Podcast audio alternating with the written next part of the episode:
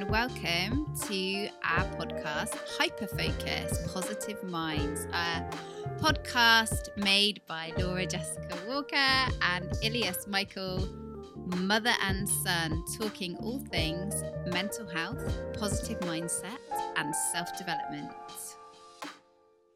Welcome to take two of episode two of Hyperfocus Positive Minds. The first take did not go very well because we got about 20 seconds into it, into it, into it, and I realised my mic settings were not right. But it's good now. How are you? That's good, isn't it? Yeah. Little behind the scenesness. Like, Yes. te- be real. Tell it as it is. Be real. Do you know what BeReal is? No. It's an app that is it's kind of like the new Instagram. I haven't got it because I think it's ridiculous, so unproductive and stupid. But it's basically an app where you take a photo and it uses your front and back camera at the same time, and you post it like an Instagram, like oh let's see today's BeReal, and it's just it's redonkulous, absolutely pointless. I have no idea why it's so fascinating to this generation. Wow. I- almost feel you're already on your rant, ready to talk about why you think social media is so terrible. Social media is absolutely awful. We're only fifty six seconds in and we're doing great. This Ranting. is brilliant. We're ranting. Let's go. already. No warm up period this time. Social media, right? So we have something called a dopamine system, which is basically the dopamine in our brain, like how our brain releases dopamine. And the way social media works is as you're scrolling, each new piece of data, each new Instagram photo, each new TikTok, each new reel, whatever, be real, um, it sparks up your dopamine and it gives you a nice little boost of dopamine, which when you first get social media, that's lovely. It's great. It's just, oh, look at this, such easy way of enjoyment. However, once you've been using social media for a long enough amount of time, your brain gets so used to having constant new spurges of dopamine that when you're not having that constant new spike of dopamine, you're incredibly bored, and then the life outside of social media becomes so boring that you don't want to do anything, and then because of that, you get depressed. Wow. And that is how the social media apps hook you onto social media. It's actually quite evil. They portray themselves as being this like, mm, let's all connect. It's beautiful. This happy world on the internet. Nah, the happy world is outside. Go for a walk. Go to the woods. Don't go on Instagram. Do you know what I love about that? Well, Is that we're doing really well on TikTok. yes. However, I would like to argue that our purpose of being on TikTok is to show people the light in the real world and to how good it can be if you just make it be. Mhm. So uh, this sounds kind of counterproductive, but I reckon our goal is to have no followers on TikTok. Everybody's left the platform. yeah, we want that. Realistically, even if we're not known after that, we've done significant good. Do you know what? I really love that. I love that purpose that you have, and um, I buy into it, and I love it. And the, I just wanted to mention because you're talking about the dopamine system. Hmm? ADHD Mm. is all about that, isn't it? The fact that people with ADHD have uh, difficulty in dopamine uptake. Yeah. So if you with ADHD, social media is so much easier to get hooked on and so Mm. much more difficult to get out of. The only thing I can recommend, well, there are three things we spoke about these habits in another in the last one, didn't we? Yeah, that's okay. You can say them But- again. I think meditating specifically is the most important out of the three. If you meditate daily, you will get to a point where you don't want to use social media. You don't need to use it because it feels like, oh, why am I just looking at my phone when there's this beautiful world that I can just be present in? And I remember when I first got into meditating, there were there were times where I'd go to the toilet or I'd go downstairs to get food and I'd just leave my phone upstairs and I'd be like, hang on, where's my phone? Oh, wait. I just went downstairs and I didn't think, oh, I've got to bring my phone to stay entertained while my phone's in the microwave. Mm. Entertained while my phone's in the microwave. Entertained. Entertained while my phone's in the microwave. All right. It's a great new word that you've come up with there. Well, can I just say well done for uh, getting straight into the podcast, straight onto your rant, You're welcome. which wasn't really a rant, was it? It's just you're absolutely right. Well, a rant can be about anything. A rant can be correct. Yeah, it is true. A correct rant. A corrant.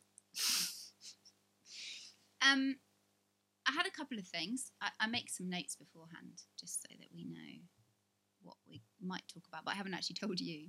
Oh no. There's a couple of things. I, I mean, last two podcast episodes, I've said we're going to talk about mental health, which we are. But before we do, I want to talk about food. Alright. And I tell you why is what I've realised um, through our TikToks is that people are commenting and saying, "That's me. This happens to me. That's something that happens to me." Whether they have a diagnosis, whether they suspect that they have ADHD, and we're also hearing from parents as well, um, not just from people with ADHD, actually with lots of neurodiversities. I'm going on a tangent, right? Yeah, I'm going to, but now I'm worried I'm going to forget that bit. What? Now you've gone on a tangent. You were going fine before. I know. This is what happens. I do this when Oh. I'm public speaking as well. Go it's on. terrible. Carry on. You were talking about how not only people with ADHD, but people who suspect they have ADHD and other Yes. Neurodivergent. Yes. Are are I can finish that bit. They are relating to what we're putting out. And then that thought came into my head then that I wanted to say out loud, which was we've had some corrections thrown at us. Have we? Um, yeah, by people who know much more than we do. And I think what's really important to say is that I am not an ADHD expert, um, and nor is Elias. We are merely living this life um, and learning as we go along. And nor do I want to be, actually. I think I spent a large proportion of my life being an expert in dementia. How long Um, was that for? What? How long did you become an expert in dementia for? How did I become it? no, just how long was that period? Of Well, I. I guess since I trained as a mental health nurse, so like most of my life, and um, specialised in it. So what that means, I've gone off on another tangent. that was my fault. Carry on, just shh, let's go. But what because it's important because what it means is that I do have some understanding of neurodiversity and, and how the brain works, quite a deep understanding. But I don't have a deep understanding of ADHD, and that brings us beautifully to the correction, Mm. where people were saying to us, it's not called hyperfocus; it's called hyperfixation. However, I've looked into this. You can use either or. That's okay. We're happy with that. I thought that was my correction. Well, it was. So what actually happened was, you corrected me, Yeah. and I said, Nah, it's No. alright. so then I carried on using it, and then people corrected me. Ah, I see how it is. I see how it is. We've also got some pretty snarky comments, haven't we? Of Yeah. man being like, "Oh, this is just excuses." You know what I yeah, mean? yeah, Like, yeah, yeah. That doesn't exist. So, and and that is another thing that you. Well, this is a beautiful segue, because that is what you live with, right? So, people will say, "Well, why do you want to? Why do you want a label? Why do you want? Why do you want to label it?" You know, we all feel that we all have these things, and and probably you do have very many of the things that are part of having ADHD. It might be that you have a poor working memory, as an example. So do people with ADHD.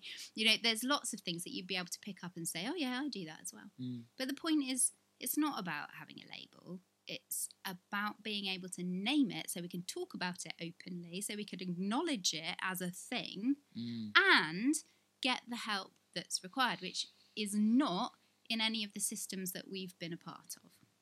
Yes, Is that fair? I agree. So, this is a good segue into the effects of constantly being a disappointment. but it's true, isn't it? Yeah. You have ADHD, right? Maybe it's undiagnosed. You are going to disappoint people constantly because they will see this amazing potential in you and they will tell you that you have this amazing potential, but you just don't do the work or you just don't, you know, follow your your abilities. And what effect does that have on your mental health? Not a good one because, like, you know you can do the stuff, but you can't do it. You can't show that you can do the stuff, and then people just see that as like, oh, you're lazy. Mhm. You just you're just lazy. Mm. You know what I mean? And if so many people put that label on you, of course you're gonna believe it. Then you will become lazy. If you view yourself as someone who is lazy, you will act in a lazy way, and that's kind of that's probably how it's been. Like I've been Mm. like, right, if you're just gonna call me lazy no matter how hard I try, I'm gonna just be lazy then. You know what I mean? the point? Mm. And, and um, oh, well, this isn't the first time I noticed it, but I think it was really, really apparent when it was lockdown and we were preparing for your GCSEs, homeschooling, um, your your exams, and I had to sit next to you the whole time that you were working because if I got up, Mm. you lost focus and you weren't able to produce the work. Because it was stupid. It was Yeah. okay. Bearing in mind that yes i mean i know your views about the work that you were being asked to do but the fact is you have to jump through these hoops to get to the next stage of your education. So as a parent it's like well this is really important. I don't know how to push him through that hoop. The only way i know is to sit next to you and get you to write that sentence that you just that amazing sentence that you just said out loud needs to be written down. Um, and what happened during that time is you hit rock bottom. And there was a moment for me when you were sat outside. I don't know if you remember it, but you were sat outside in the um, in the garden, um, and you were rocking, and you said you just didn't see the point anymore of any of it. Um, total, total rock bottom. And at that moment, as a mum, I remember thinking, none of this, none of this education, none of all of this stuff trying to stuff you through a hoop is worth your life. Yeah, literally. That's that's brought me back. That I remember. That was a dark time. That was a dark time. The fact that school was making me genuinely consider just killing myself is it's ridiculous. And they you couldn't tell authority that they'd just be like, "Oh, we've all got to do it. Just suck it up." Mm. Just keep going. Yeah, that was hard. Really, really difficult. And a lot of that was around just feeling worthless, wasn't it? Just like what's what's the point of me? Yeah. Because I can't perform like you want me to. I can't do the stuff that you want. Because when you're that age, school is everything. You know what I mean? That's all teachers talk about. That's all parents talk about. Like you come from, come home, it's like how's school? How's your grades doing? How's you? How what your friends like at school? Like they make out school to be such a massive part of your life because it really is. It's just every day, pretty much, of your Mm. life. So if you're not performing well in that school environment, you're gonna think you just suck at life. You're gonna Mm. think you're worthless because school is the only thing that is worth, and that's ridiculous. and it's so bonkers you know from a parent's point of view to look at that and to see how amazing your brain is how fast your brain is how you know how much you can compute in such a small space of time how much you can do in a small space of time and yet constantly be told you know well he's he's not putting in the effort he's not you know he's not doing what he should be doing. And then there's this there's this other layer which you wouldn't have been aware of but as a parent my own stuff around wanting to people please wanting to please those teachers and Mm. show them look how clever my son is you know and yet you know just uh, they would come back with yeah not he's not trying he's not engaged oh he's not engaged I'm- Wh- not- he's not engaged why isn't he engaged Because you're not engaging me. you stupida!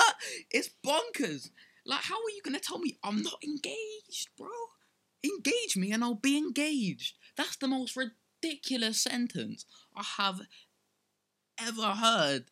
And that's probably not actually. you did do some naughty things though Uh, yeah. Oh, we're not going to go into the really big naughty things. So you look worried on your face then. But Oh, I the things care. like taking the batteries out of. what was that about? Went to a lot of trouble for Uh, that. not really. She said go to detention, and then I didn't have to go to detention because she just made me like clean the floor. I was like, nice. I'll take that over Quite- detention any Quite, day. you quite like a job like that, you? Yeah. That, that's the thing about ADHD, right? Jobs that are just in front of you, you do. Get so like here's the thing with Darren, Mm. your stepdad. Obviously, I'm not telling you that he's your stepdad because you know that, but just for the listeners' sake, if if something needs doing, he now knows how to work our brains, right? So Mm. that might be for he might say to me in the morning, "Oh, you could you um, hang out the washing when the when the washing machine's finished?" Now, if he tells me that, I'll remember that at half past five w- Mm. when the sunny day has finished. He'll come home and be incredibly disappointed because the washing's wet. Oh, no! That's alright. Will that be okay? Can we edit that out? I don't think. Yeah. We don't need to edit Who it out. We do you know cares? we've been told. Don't edit it. Watch him call me again five times. right, what are we talking about? We were talking about so. I have a point to add. Okay. Yesterday, I uh-oh. went up to.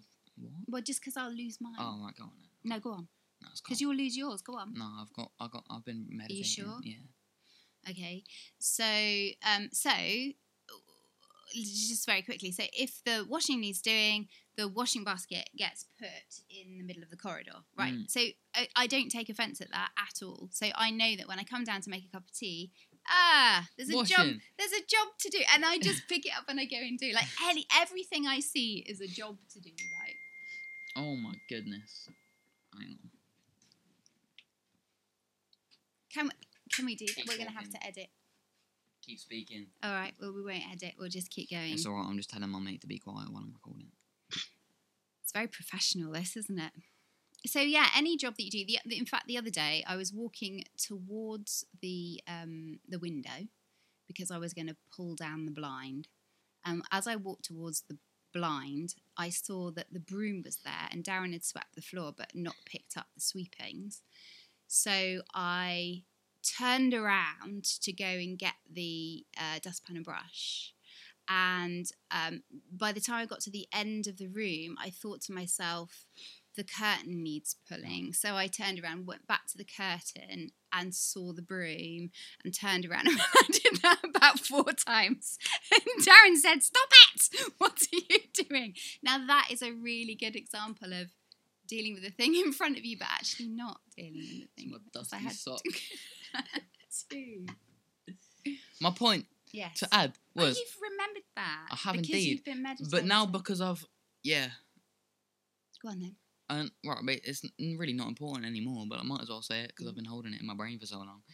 I went to Plymouth yesterday, and Darren was like, "Right, the recycling needs to be done." And I was like, "Yeah, I'll do it when I get back." And he was like, "Alright, I just don't want to have you come back so late that you don't want to do the recycling, then you go to bed." And I was like, "Nah, that's not gonna happen." What's happened? Well, I got home so late that I didn't want to do the recycling, and I just went to bed. Yo. So has the recycling been done? No. Mm. The recycling is a is a one, isn't it? That used to cause us so much stress. Asking you to do the recycling, Mhm. and then It's there would just- be this battle of wills. I hate the job. You think I'd like it because it's just organising. It's like, oh, nice, this goes heavy. It's, no, no, no, no. Because like none of the colours make sense. Like, why would you have orange as cardboard? You know what I mean? Like, blue does not represent paper. That would not. Why would you have a blue paper bag? How would you have it if you if, If you I- were making recycling? if I had to do recycling, I would have. Brown for paper, brown for cardboard. I don't know. I just have a big C on it. Mm-hmm. I wouldn't have. You know what I mean? Like, there's just little, little. I don't want to think about. It. little pictures. but it's interesting to think about how things are designed and how things could be designed better for people with neurodiversity. So I think even the recycling could be more accessible. But my goodness, did be used to have some fights over recycling Yeah. until we realised. Do you know what I realised? That the easiest way to get you to do a job is to do it with you. And when I do it with you, we have loads of fun.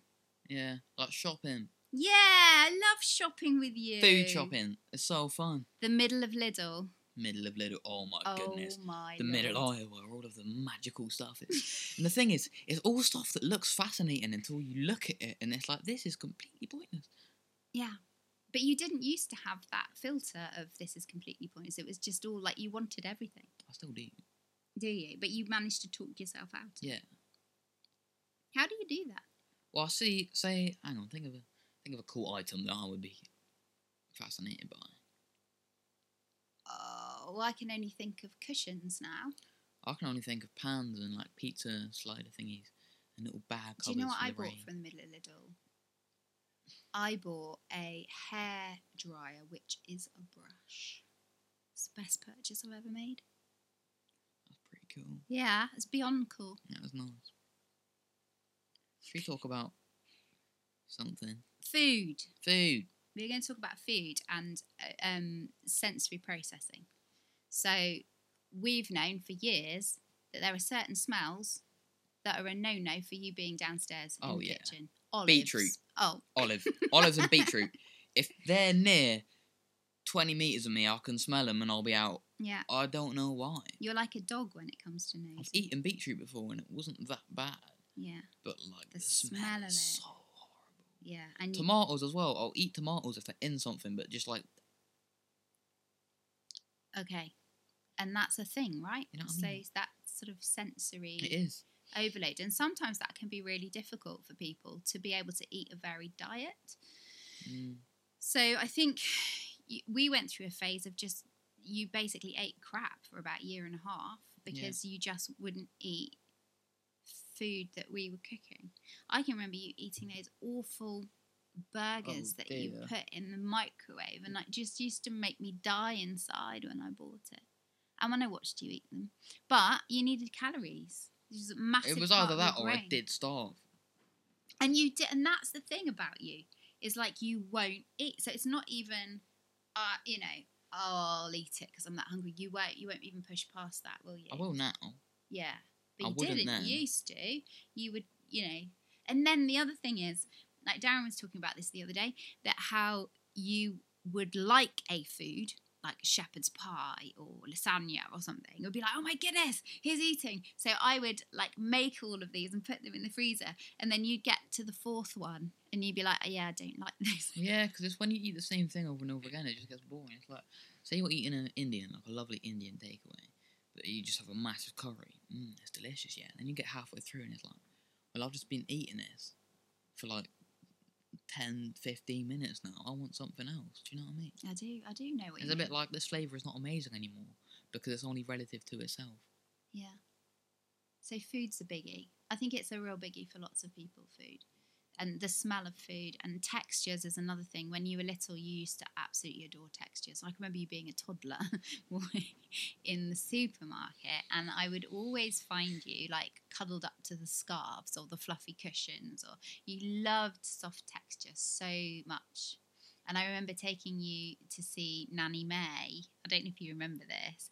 And um, you were about two and a half, three, and I was I think feeling her the first time that you met her and you were sat next to her stroking the bottom of her leg because you liked the feel of her tights. Mm. it's so cute.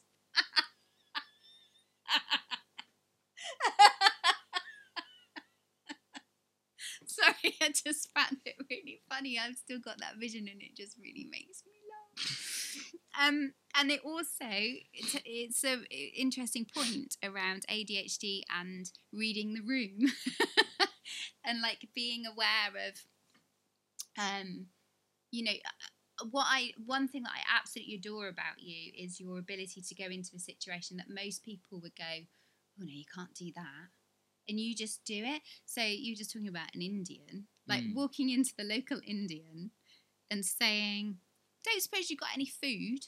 Yeah. And then he was like, Yeah, what do you want, mate? I was like, Oh, can I have some. I'll have a chicken biryani. And he was like, Oh, no worries, mate. Come back in half an hour, sweet. Well, I'll see you in a bit then. Such a nice guy. Yeah. But it's like most people would not go on the blag for some food. But you obviously thought, oh, I'm hungry. I fancied an Indian. There's a place Oh. that does Hair food. reveal. Never mind. I'll block it out. It's in a won't it. it's yeah, it's fine.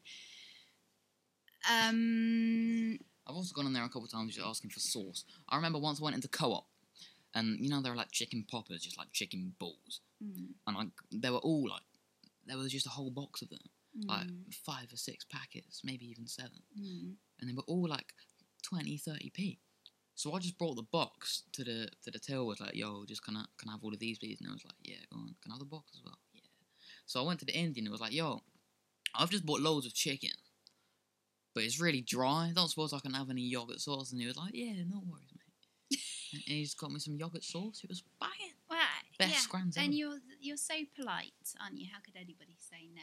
But the things like that out in the world, we tend not to do. Because I guess because we're worried about rejection. Yeah, we reject ourselves. Like, say you're about to go.